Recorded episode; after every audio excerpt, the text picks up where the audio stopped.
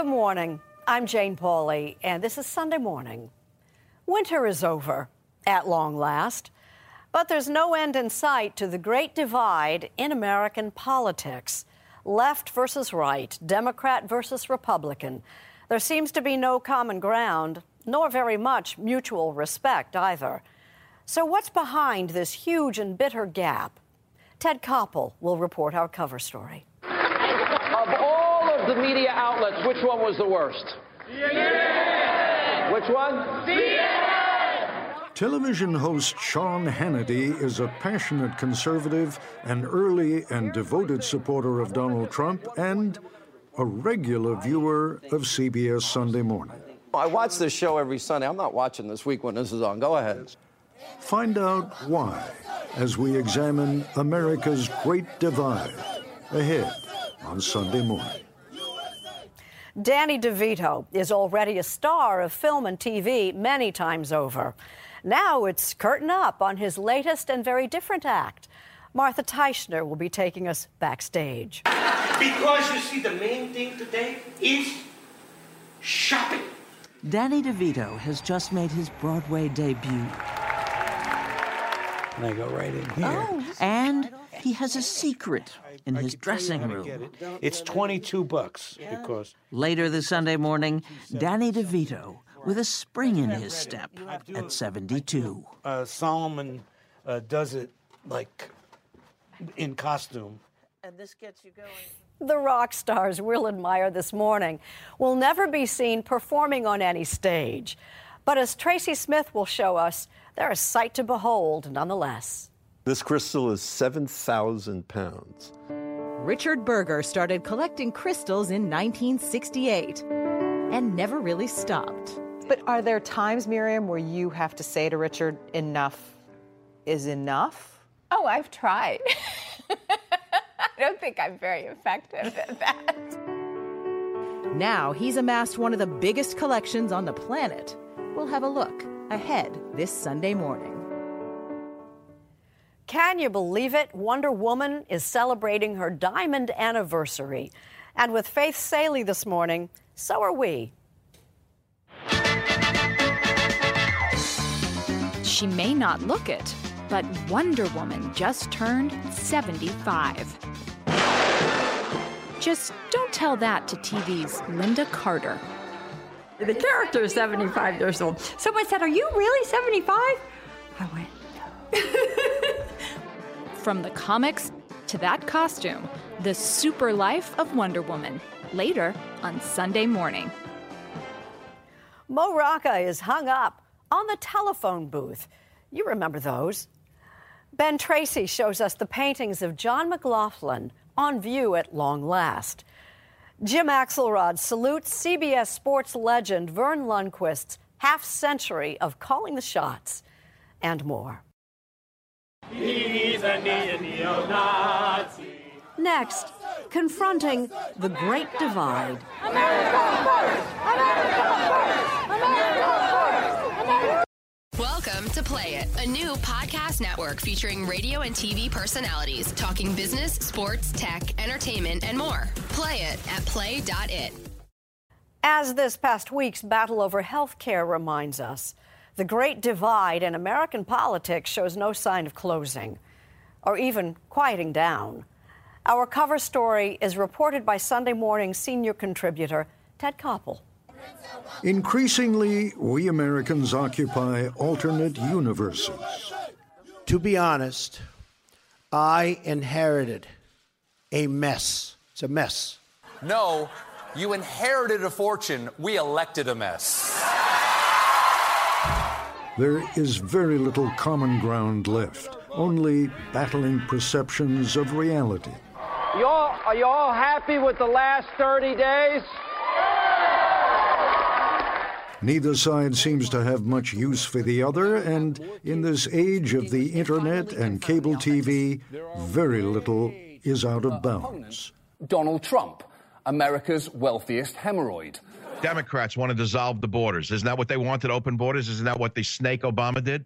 There are legions driving the country further and further apart. President Trump has still done more for this country in the last 40 days than Barack Obama did in eight years. A Pew study finds 81% of voters say they cannot agree with the other side on basic facts, which may owe something to the president's campaign against fake news. Of the media outlets, which one was the worst? CNN! Which one? CNN! CNN, the most trusted name in news. Just because of the attack of fake news and, and uh, attacking our network, I, I just want to ask you, sir. I'm changing it from fake news, though. Do, doesn't that undermine? Very fake news. I know, but aren't you? yeah. There's nothing new about simmering hostility between a president and the press.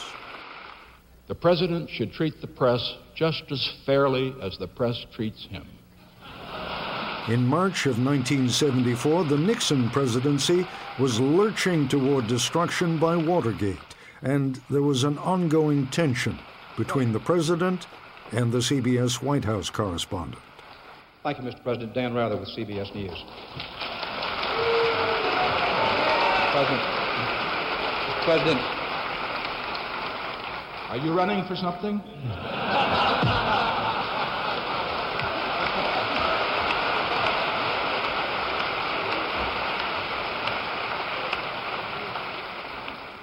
No, sir, Mr. President, are you?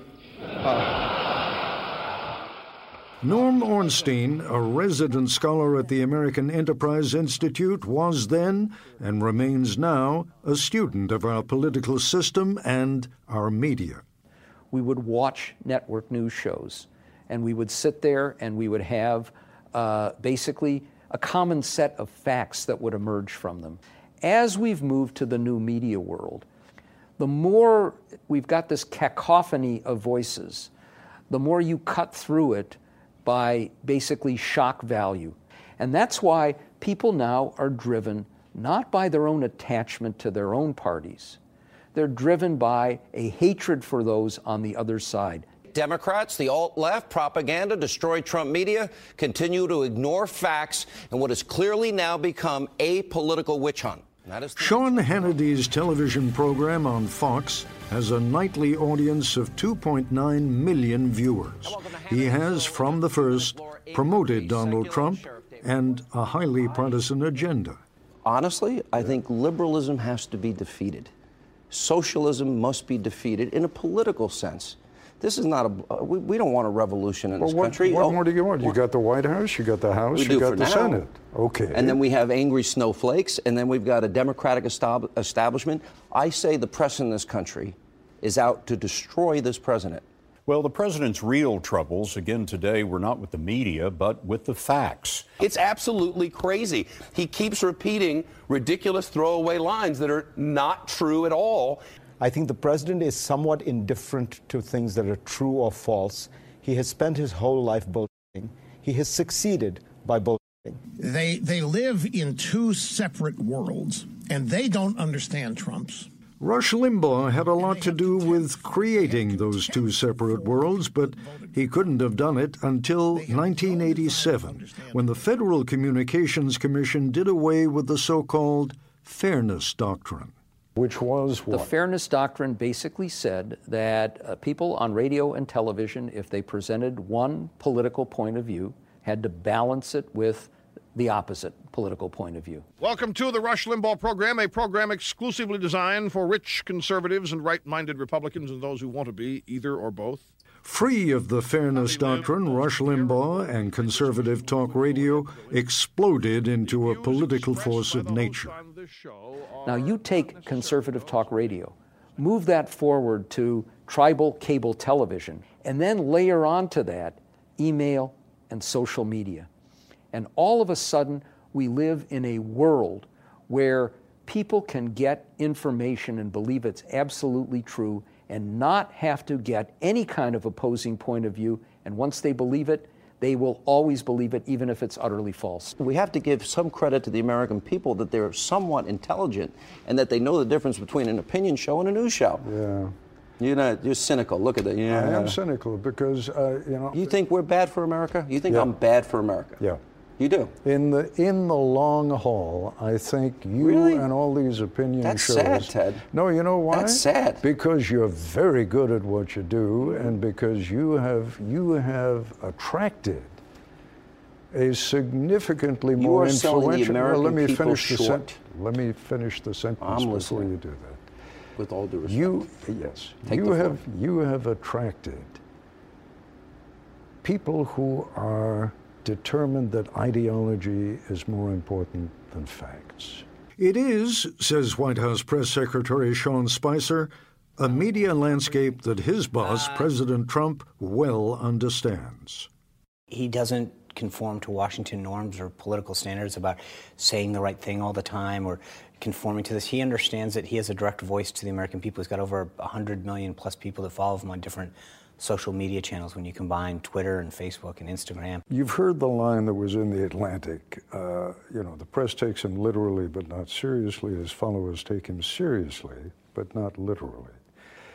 Are we really at a point where we are being told we shouldn't take the President of the United States literally? No, I, I think you should take him literally. The president's very authoritative, authoritative when he speaks. Um, he wants to be taken literally.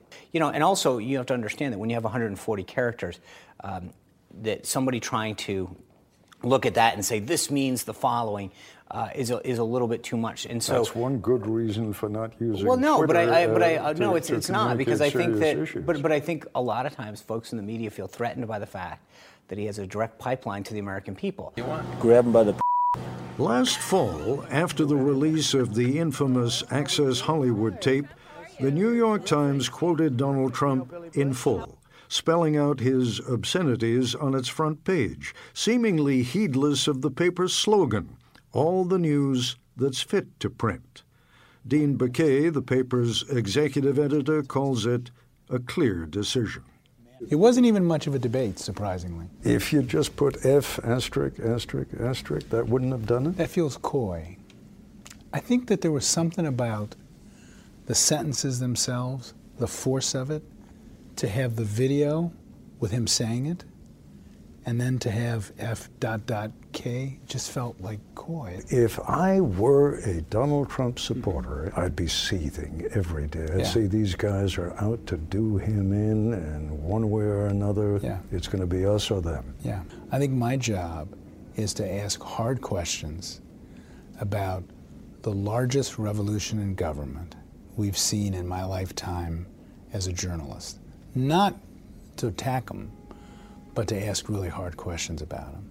And also to ask hard questions of a completely new cast of government officials who we know very little about. I think if we don't do that, meaning the press, I don't think anybody else will. Is there any way that the extraordinarily influential New York Times mm-hmm. can help to close the gap, heal the rift? I don't think it's my job to heal America. I don't think that's part of the life of journalism. Some of what's happening in the country is healthy. There is an ability now for people to talk to each other. We're all focused on the people who say nasty things to each other and who say nasty things out loud. But that's not all that's going on.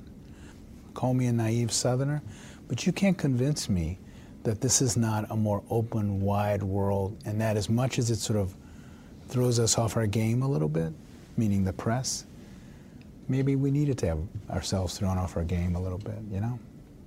It needs to be said that our bitter political divide didn't begin in the age of Trump, but it has evolved. Last spring, in June of 2016, a Pew study discovered that 49% of Republicans and 55% of Democrats say they are afraid, yes, afraid of the other party. As President Trump might say, sad.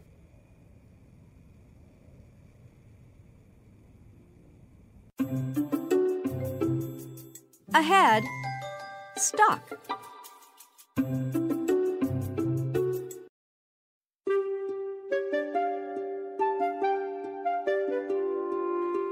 Page from our Sunday morning almanac, March 26, 2011. Six years ago today, the day Harry Coover died at the age of 94. An Eastman Kodak chemist during World War II, Coover was trying to perfect a clear plastic gun sight for the military. But during experiments with a substance known as cyanoacrylate, Coover encountered a problem. As he recalled years later in this video from the National Science and Technology Awards Foundation. Everything was sticking to everything. Finally, the government canceled the contract. Over time, however, Coover came to realize the value of an all sticking adhesive. And the result was Eastman 910, a product eventually rebranded as Super Glue, which Coover demonstrated for host Garry Moore on TV's I've Got a Secret. Dr. Coover's secret is that the only thing between my 150 pounds and that wire will be one drop of glue. Not that superglue's usefulness was confined to TV stunts and home repairs. As Coover explained, it had remarkable healing powers as well. During the Vietnam War, one of the generals came to us. He said, I want this out in the battlefield. When the medics go out in the battlefield, a guy's got a big hole in his belly or someplace, bleeding. And he takes this and just sprays it. And that instantaneously stops the bleeding. In the years since, a slightly different form of that very same chemical has been developed to heal wounds and replace stitches in surgery. As for Harry Coover, he racked up more than 400 patents during his career. For his invention of And he received the National Medal of Technology and Innovation in 2010, making the case that when you stumble upon an unexpected discovery, just stick with it.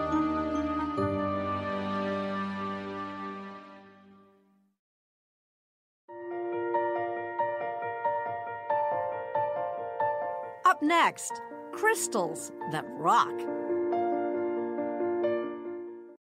Crystals like this amethyst geode are the rock stars of mineralogy and the obsession of a collector in Seattle.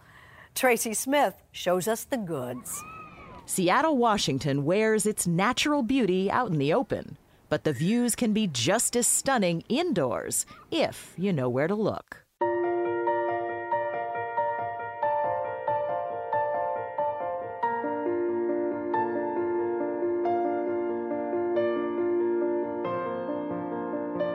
In a neighborhood not far from the Space Needle, there's a warehouse that looks like Mother Nature's private museum. For security reasons, they won't allow us to show the exterior because inside there are these giant crystals, some the size of a compact car. And perfect formations, brilliant white, or clear as glacial ice. When I think of crystals, I think of those little dainty things that people wear around their necks. This is not one of those. Collector Richard Berger found this one in Namibia. This crystal is 7,000 pounds. Berger has spent his adult life, and he says most of his money, chasing the biggest, most perfect specimens he could find. And he's especially proud of these. They're called concretions, great swirling masses of rock from Fontainebleau, France, formed into fantastical shapes when ancient hot springs suddenly cooled. So it's almost like liquid was suddenly frozen. It went from water to rock in minutes. And what might be more amazing is how Richard Berger's rocks have transformed him. In 1968, he was a Philadelphia medical student on a road trip across America when he happened across a tiny shack in Wyoming with crystals for sale. I saw this little piece, and it was the most beautiful thing I'd ever seen. Right, and I was completely enchanted by it. So enchanted, in fact, that he dropped out of medical school and basically roamed the earth buying the biggest and most startling things ever dug up. This is amazing because it looks like someone made this. This is a photographic memory of life on planet Earth 52 million years ago. It's actually the fossilized bottom of a tropical lake, imprinted with ancient fish around a palm frond, dug up in what's now Wyoming. And this quartz crystal formation looks like it came straight off a Superman movie set. So this is from Krypton? This is from Krypton. Krypton, also known as Arkansas. Some believe that just handling a crystal can have a healing effect, and they've long been symbols of power. Just look at the crowns used in British coronations. The Archbishop lifts the crown of St. Edward and holds it for a moment above the Queen's head. And what's on their head? Mostly diamonds, rubies, sapphire, emeralds, crystals that have been cut into a variety of shapes and made into a hat. Long live the Queen. He's never owned a crown, but by 1977, Richard Berger had collected enough crystals to open a store in his native New York City. Miriam Dyack and her girlfriend were customers one day in 1982. He thought my friend was cute. He didn't really notice me. no attention to her whatsoever. I made up for it, though. Long story short, they married in 1985. And as their relationship grew, so did Richard's collection. But are there times, Miriam, where you have to say to Richard, enough is enough? Oh, I've tried. I don't think I'm very effective at that. I think that's an understatement. They've managed to make a living selling a piece here and there, but most of their money has gone back into this collection, which they say has now become too expensive for them to keep. I mean, yes, we need to sell it because otherwise we'd have nothing. This represents a very, very significant investment. But that doesn't mean that we left enough for ourselves, right, to live that comfortably. So, you know, we have our 15 year old car and we have no stock portfolio and we don't own a house and we live in a 315 square foot apartment. And we have, yeah. We live in a tiny house. 315 square feet? Right. Yeah. The, And- crys- the and- crystals get 6,000 square feet. Right. And we are sitting on the greatest collection of giant crystals in the world. They're hoping to sell it all to someone who will keep the collection intact and build a museum around it. Berger won't quote a price except to say it's in the multi millions. They've had offers, but only for individual pieces, like the Wyoming lake bottom. For instance, we had somebody who wanted to come in like six months ago who wanted to put it in the lobby of a new Sheraton that we're building. And you said, I said no. With five cents in the bank, I said no to selling that, right? Because we're trying to hold the integrity of this collection together and we don't want to sell off iconic pieces. You know, at a certain point, if that becomes improbable to sustain, then you go, all right, enough of this. but not yet. Not yet. Not yet. After all, they're not just rocks. To Berger, they're the foundation of a dream he wants to share with the world. is a way of inspiring people. Right? It's about inspiration. I think what the world needs right now, more than just about anything, is inspiration.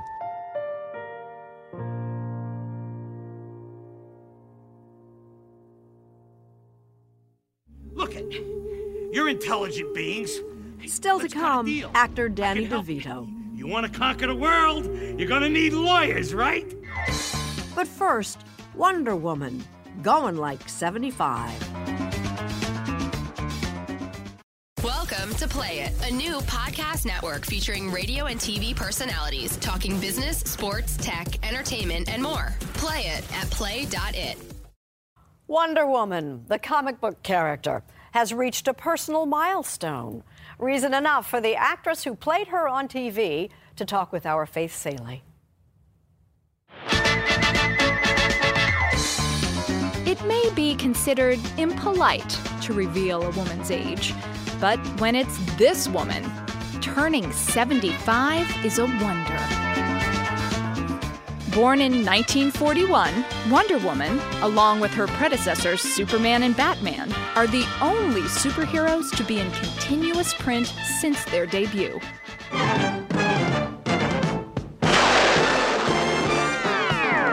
For many of us, though, it was TV's Lynda Carter who brought Wonder Woman to life. For a lot of people, when they think of Wonder Woman, they think they see you. How does it feel?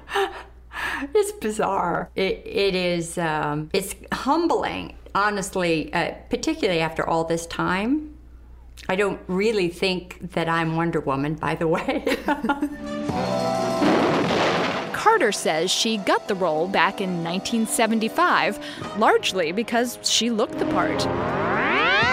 Which was both a blessing And as one of the show's producers warned her, a curse. It's like, oh, women are going to be so jealous of you. Well, I said, not a chance. They won't be because I'm not playing her that way. I want women to want to be my be me or be my best friend.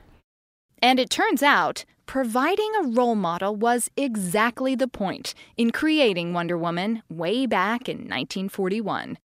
You see, in the face of growing concern that comics were too violent for children, DC Comics publisher Max Gaines turned to noted psychologist and author William Marston for help.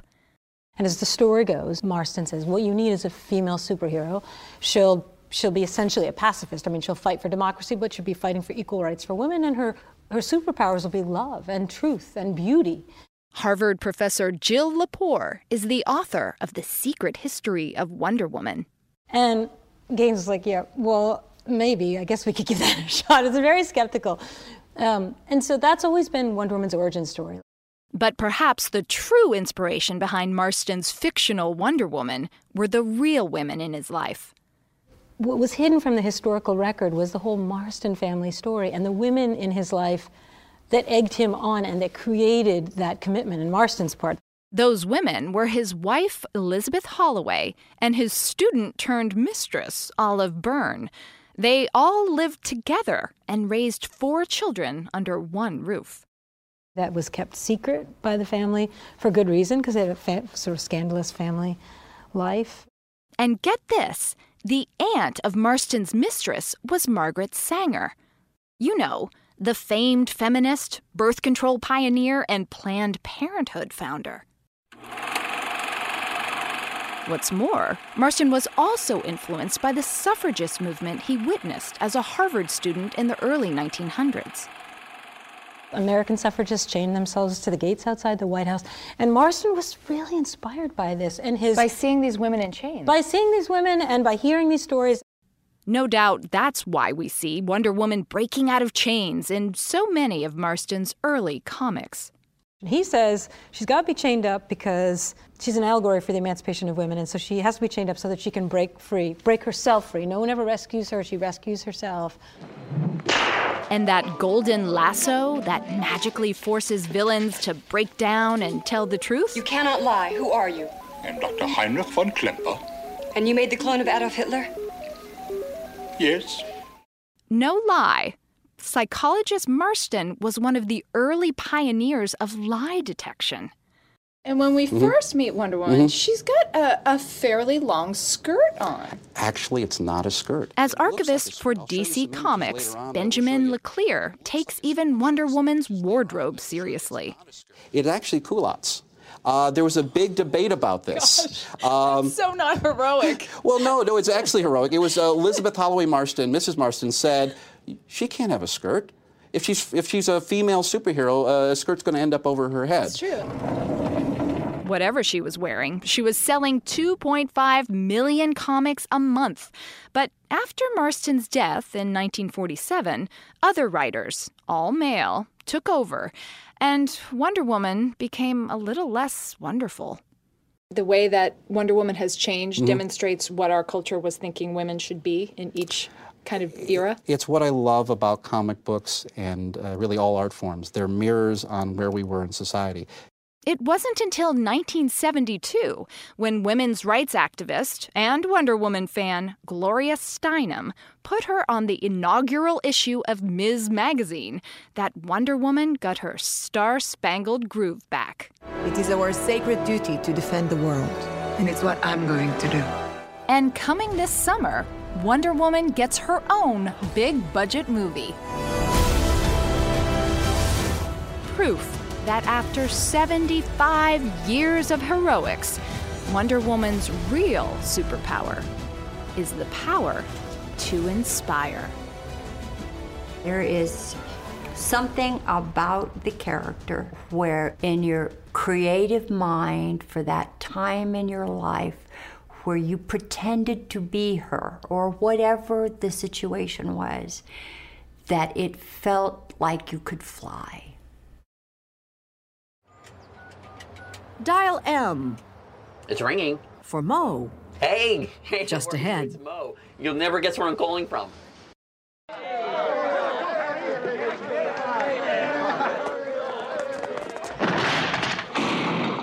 It's Sunday morning on CBS. And here again is Jane Pauley. Those tumbling boxes in the 1980 film Airplane are wooden telephone booths, like this shinier 1950s era model with its rotary phone. For some of our younger viewers, a phone booth might as well be a monolith from another world. With Mo Rocca, we remember the good old days.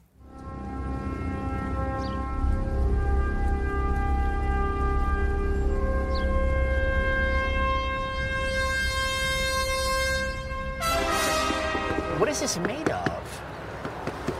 Some of you may recognize this coin operated curiosity. It's ringing. Hey, hey, how are you? It's Mo. It's called a phone booth. Phone booths used to be everywhere, providing an office for Agent Maxwell Smart.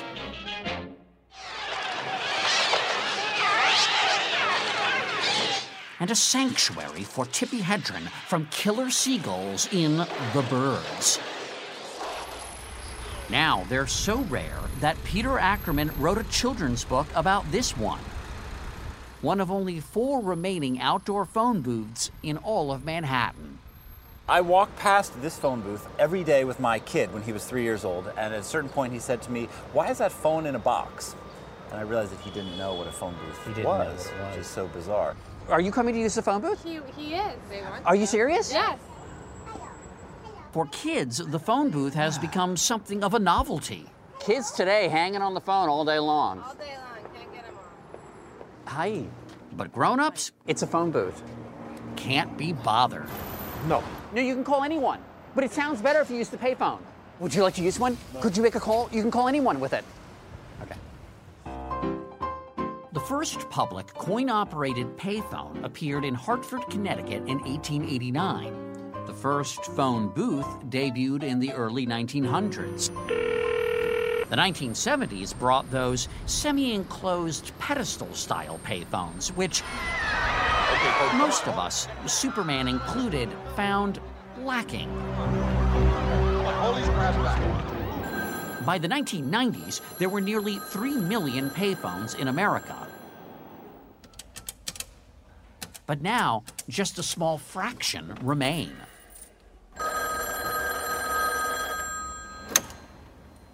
Hello? Hi, is this Mark Thomas? Oh, this is Mark, yes.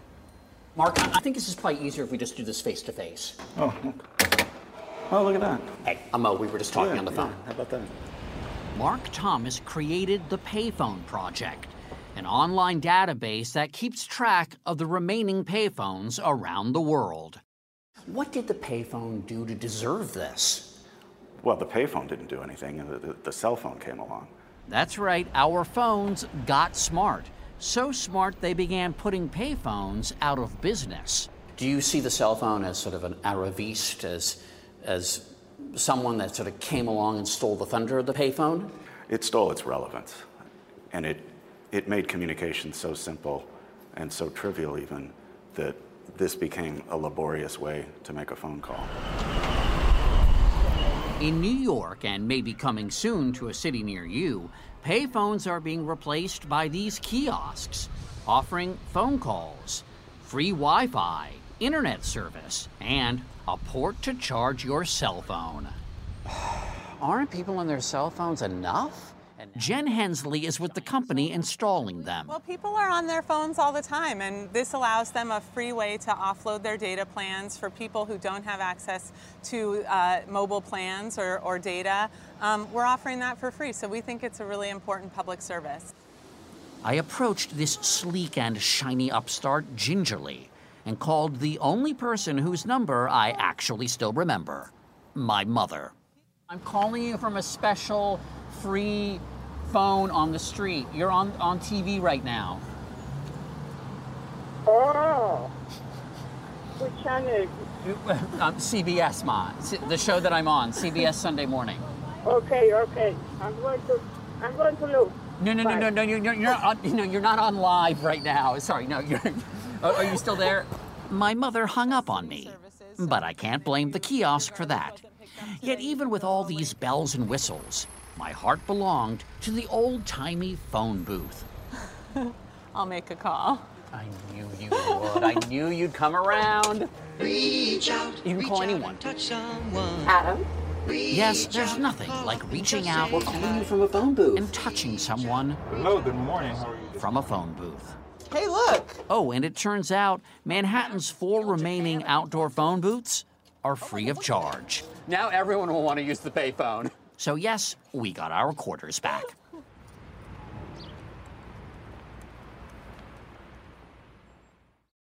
Meeting someone who actually cares and, lis- and listens to what you have to say really makes a difference. Next, What's your name? it takes two. We get to know each other better. Steve Hartman now, who introduces us to some kids who are starved for company. When the lunch bell rings at Boca High in Boca Raton, Florida, 3,400 kids spill into the courtyard and split into their social groups. But not everyone gets included. Here at Boca High and at schools across the country, someone always sits alone. It's not a good feeling, like you're by yourself. And that's something I, I, I don't want anybody to go through. Dennis Estimon is a Haitian immigrant. When he came here in first grade, he says he felt isolated, especially at lunch. Now he's a senior, he's popular, but he has not forgotten that first grade feeling. To me, it's like if we don't try and go make that change, who's going to do it? So, with some friends, Dennis started a club called We Dine Together. We dine. Together. We dine. Together. We done. Their mission is to go into the courtyard at lunchtime to make sure no one is starving for company. Dennis. I'm new here. You're new here? When did you first come here? For new kids especially, the club is a godsend. It's Gabriel. Gabe, how you doing? Since it started last fall, He's Brazilian. hundreds of friendships have formed. Some very unlikely. You're probably meeting kids you never would meet on the football team. Ever. Gene Max Maridu actually quit the football team, gave up all the perks that come with it, just so he could spend more time with this club. I don't, I don't mind not getting a football scholarship. This is what I really want to do.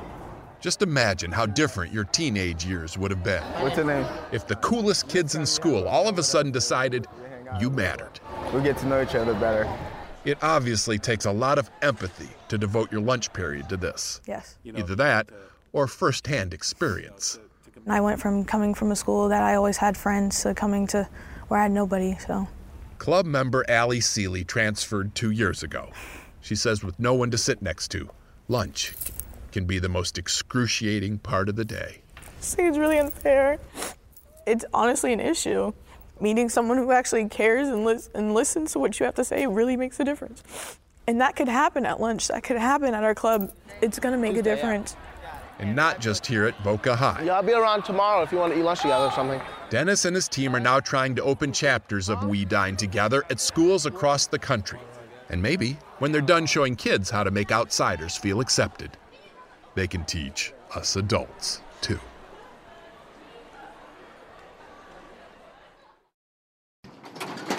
Still to come, a nosh with Danny DeVito. Do you like matzo ball soup? Let's get two matzo ball soups. That sounds good. Mm, hungry. And later, a look back We'll miss you. Well, I'll miss them. With Verne Lundquist. Welcome to Play It, a new podcast network featuring radio and TV personalities talking business, sports, tech, entertainment, and more. Play it at play.it. Danny DeVito is small in stature but enjoys a very large and loyal following. A following that appears almost instantly wherever he goes. Our Sunday profile is from Martha Teichner. Let's go. Let's get out. New York City, baby. Let's go this way. Here's just a hint of how famous and loved Danny DeVito is worldwide. Where you from? Scotland. Scotland? Yeah. Hey, oh, very nice. I'm from London. Oh, you're from London. Okay, I'm from Jersey. We're gonna go through the tundra. Yeah, it is. Okay. This was my guy. This was my pal. So I'd sit here you know, hot summer nights, people. Leading me on a tour of the New York City of his acting school days here 50 years ago led to a polite feeding frenzy. You got it? Yeah. Israel. Okay, that's over that way, right? It's like I don't uh, come out a lot, but it doesn't bother me. Hey, nice to see you all. Okay, let's do it. I go throw myself into Times Square. It's like it's like a chicken with a, a bunch of piranha. You know, they got to eat it up. You know, I'm like a little dumpling. Looking for Mr. Louie De Palma? That's me. Louie De Palma in Taxi was the breakthrough TV role that made him a star in 1978. You're a lily livered, yellow bellied, namby pamby, mealy mouthed chicken!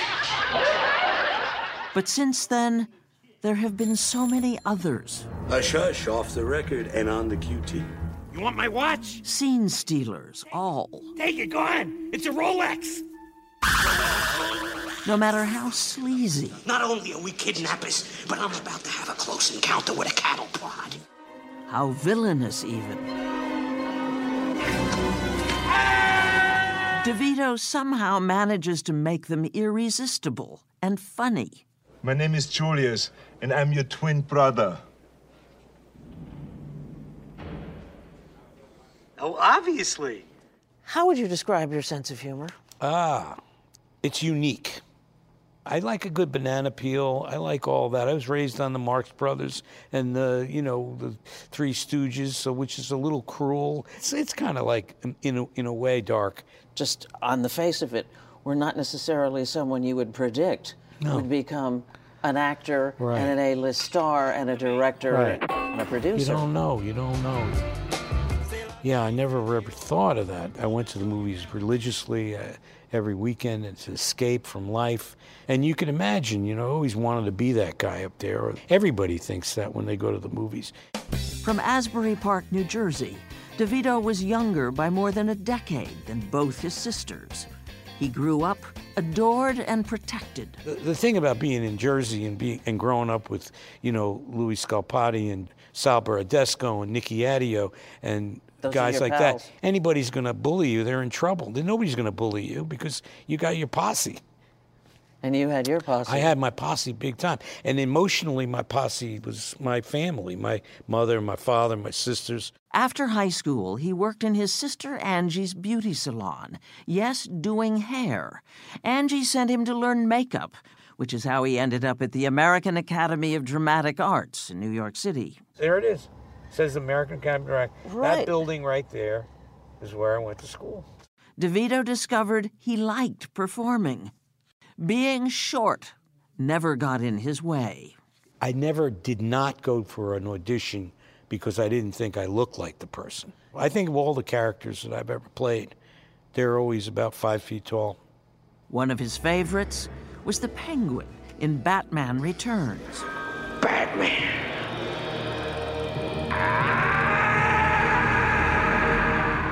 I think you should have gotten an Oscar Oh, for, gosh. Bat, for the penguin. Well, I Man. had maybe to sit in the makeup trail for three hours. I might have got uh, up. Sometimes I had to wear flippers. How do you eat Well- lunch with well, flippers on? It's not, it's eating lunch is easy. Somebody can feed you, but there are other things that you have to do with your hands.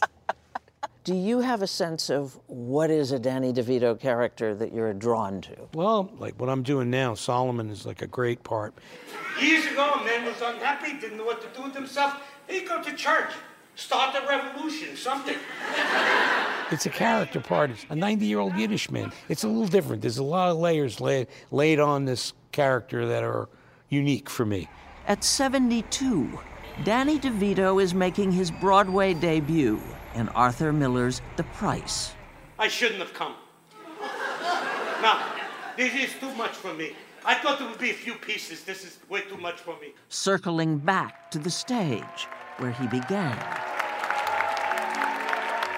If you've been at it eight shows a week and it's exhausting, oh, Well, does that we did feed two, you? Tonight we do one. No, no, it's it's like good. You want more. I would do more. I think it's like a good idea to do like 10, 12 shows a week. You're terrific. I got it. Co star Mark Ruffalo, a fan and now a friend, was in awe. I was going to show you his script. It's like a, a girl. I mean, and I go right in here. Oh, this is right off the stage. Wow. Come and sit down Nice right there. Sit down right there. This is my script. What kind of stuff do you write in the margin? Well, there's all kinds of stuff about how where to go and where you want to try stuff and the script. You know what you want to try. How do I know if I'm in or out? How did an Italian get into the mindset of a geriatric Jew? Danny DeVito headed for Barney Greengrass, Hey, Gary. his favorite New York deli. Like used to come a couple times a week just to like you know sit in, listen to people. You know, it's, it's good. And you It's, uh, got ideas for Solomon. It's good to like try to daydream your way into it. And, of course, How about some nice potato latkes? Want to try those? Yeah, sure. Why not? All right. a good excuse to eat. Just like Grandma Gertie used to make. Rita's grandmother was the best. That's DeVito's wife and sometime co star, the very funny four time Emmy winner, Rhea Perlman. I mean, I know you say you didn't, but obviously you did. I did not glue my hat to my head. The hat shrunk, the fibers fused to my hair. You're Ow. getting it. One more. Ow. Okay. Ah. Together since 1971, they have three grown children and were, until recently, considered one of the most stable couples in Hollywood. Everybody says, Oh, are Danny and Rhea Perlman still together? And I read that you're getting a divorce. And so. well, we're not, we're not getting a divorce, but we, we separated. Yeah. She was here for the opening. Oh, absolutely. We're really close. So how do you? Well, we've been friends for 40 something years. So where does? I mean, for people who love both of you, they love each other. At this stage in his life and career, what Danny DeVito doesn't want to do is slow down or play it safe. Where's the robes? No clearer evidence of that is his role as Frank Reynolds in the bizarre black comedy It's Always Sunny in Philadelphia. These guys put me in like situations themselves too. It's like it's like I Love Lucy on acid. It's like really far out. Example, oh, his infamous couch scene. Sew me into the couch. Which went viral on YouTube. Oh, great. Now you. What the hell? It's like a big halibut being birthed through a like just coming out naked, like greasy from sweat. It was just amazing. Can't breathe. I had to do it several times. It was really Several well. times? Yeah. Came out, kept greasing myself up more so I could come out faster. I've been slimed. I've fallen out of windows. I've had like, you know, I've, I've amnesia. God, it's fun. And uh, it's my trampoline. You want to get on it? Get on it and try it. So, the novel way Danny DeVito warms up in his dressing room before every performance shouldn't surprise you. In costume. You have a lot of energy. I do have a lot of energy. Mhm.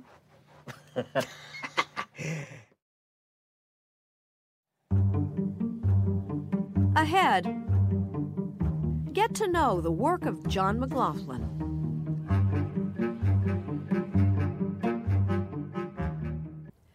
Now showing at a major museum, paintings by the influential 20th century artist John McLaughlin. Say you're not familiar with his work? Neither was our Ben Tracy.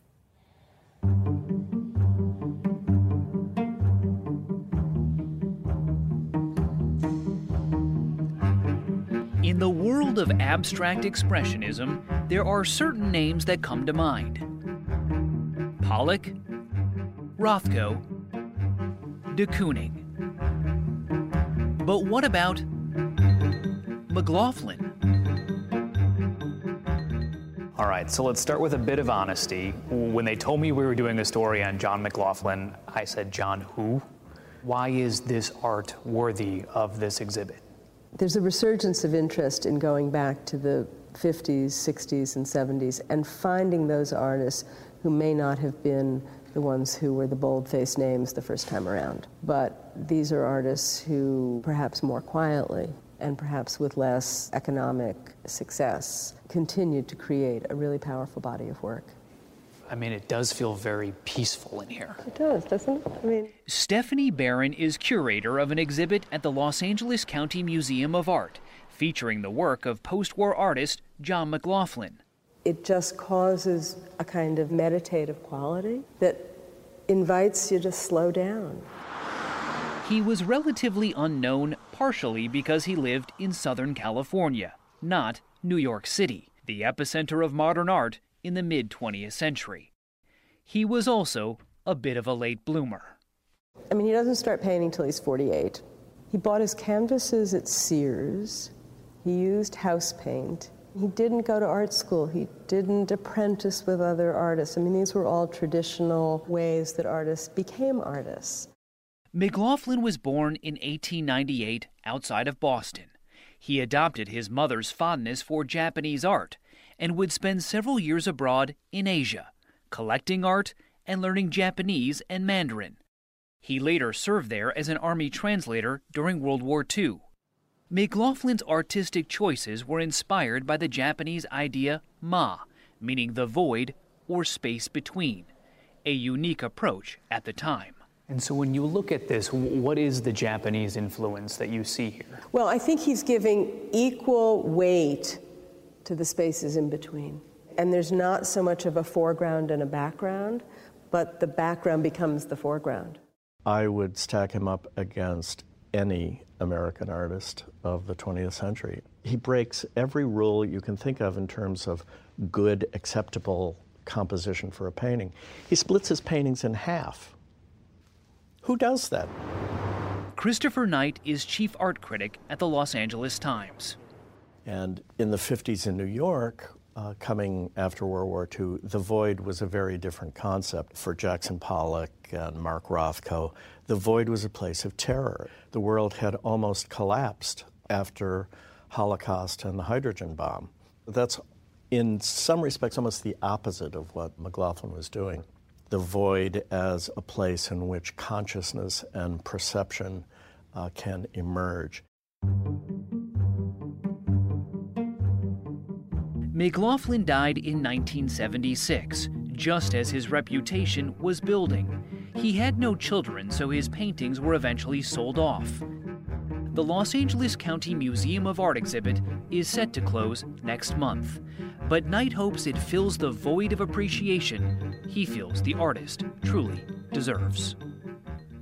When you have an artist of McLaughlin's brilliance, it behooves you to pay attention to him if you have any interest in art whatsoever. And here is this largely unknown jewel in a fantastic exhibition, sort of perfectly organized, waiting for you to go see it.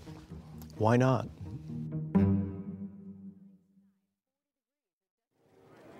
Coming up, Verne Lundquist. Yes, sir! One of a kind. The challenge is to not embellish the moment, to not overwhelm it. Verne Lundquist has been calling the shots for all kinds of sports here at CBS longer than most of us can remember. And doing it better, Jim Axelrod reminds us, than just about anyone. Hi, once again, everybody. Verne Lundquist. If you can't place the voice, By George, the dream is alive. chances are you haven't paid much attention to sports. There's the pass to Laettner. Not just this year, Puts it up. But for the past half century. Davis goes left. Davis gets a block. No flags. Verne Lundquist has made some of sports' most memorable calls. An answered prayer. The challenge is to be appropriate to the moment, to not embellish the moment, to not overwhelm it. An old school craftsman whose voice is pure baritone on the next bar stool. Maybe. Yes, sir. You go four, five, six deep of calls that anybody would cut their left arm off to have presented to them as a sportscaster. I get that. How do you make sense of that? I don't. I just say, thank heaven. In a couple of hours, he'll call another NCAA tournament game. and in a couple of weeks, So I'm here, 16. he'll be at his familiar perch on the 16th hole at the Masters. Hi, once again, everybody. Verne. At 76, Verne Lundquist isn't quite at the finish line of his career, but he can see it pretty clearly. Last December, he wrapped up 17 years as the play by play man for college football's powerhouse Southeastern Conference. Serenaded and saluted by college football fans for months, who made plain how they feel about the charming, folksy companion they call Uncle Verne. How do you articulate what that even feels like? Well, I had to swallow hard and pinch my inner thigh to keep from crying. But if you think giving up millions of people paying tribute to you is tough to do, you don't know Verne Lundquist. He made his living from sports, Mr. Pressler was the only pianist the Beaux-Arts Trio ever had. but not his life. 53 years. What does music give you? A soul, a depth. I mean, it touches some part of you. Very deeply, very deeply. That soul is touched most deeply here in the snowy Colorado Rockies, Built this magnificent structure. where for years Verne and his wife Nancy have been highly instrumental in the Strings Music Festival, which Sunday Morning first visited back in 1992. beautiful scenes and beautiful scenery inspires you.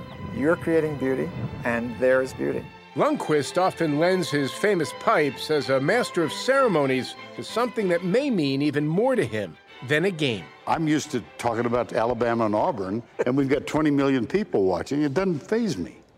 But, when you got 550 oh right my here- God.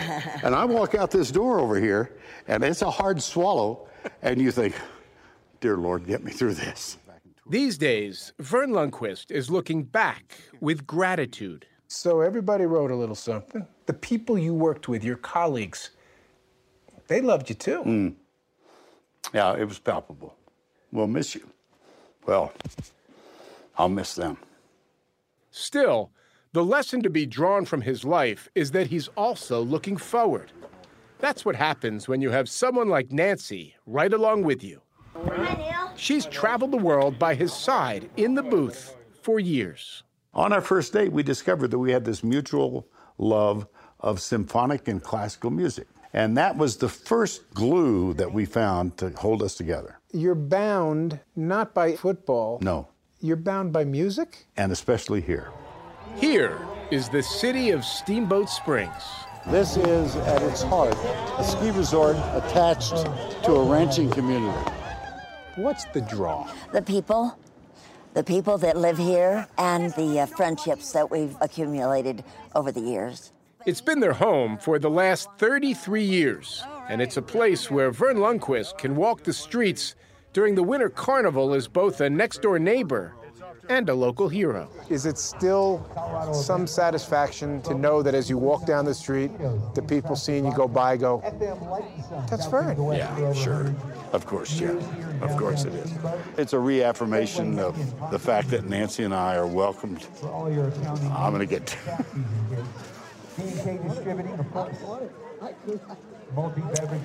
This is home. This is home. Yes, Verne Lundquist has it all a sense of place, passion, I wouldn't know about that. and partnership. Not to mention some of the most memorable play by play calls in the history of sports. This is the ball of Tiger Woods.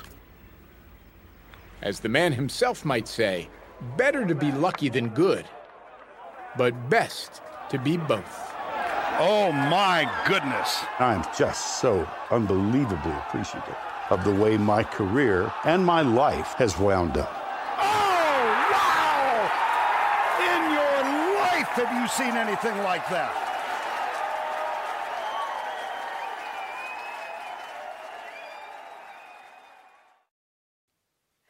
I'm Jane Pauley. Please join us here again next Sunday morning.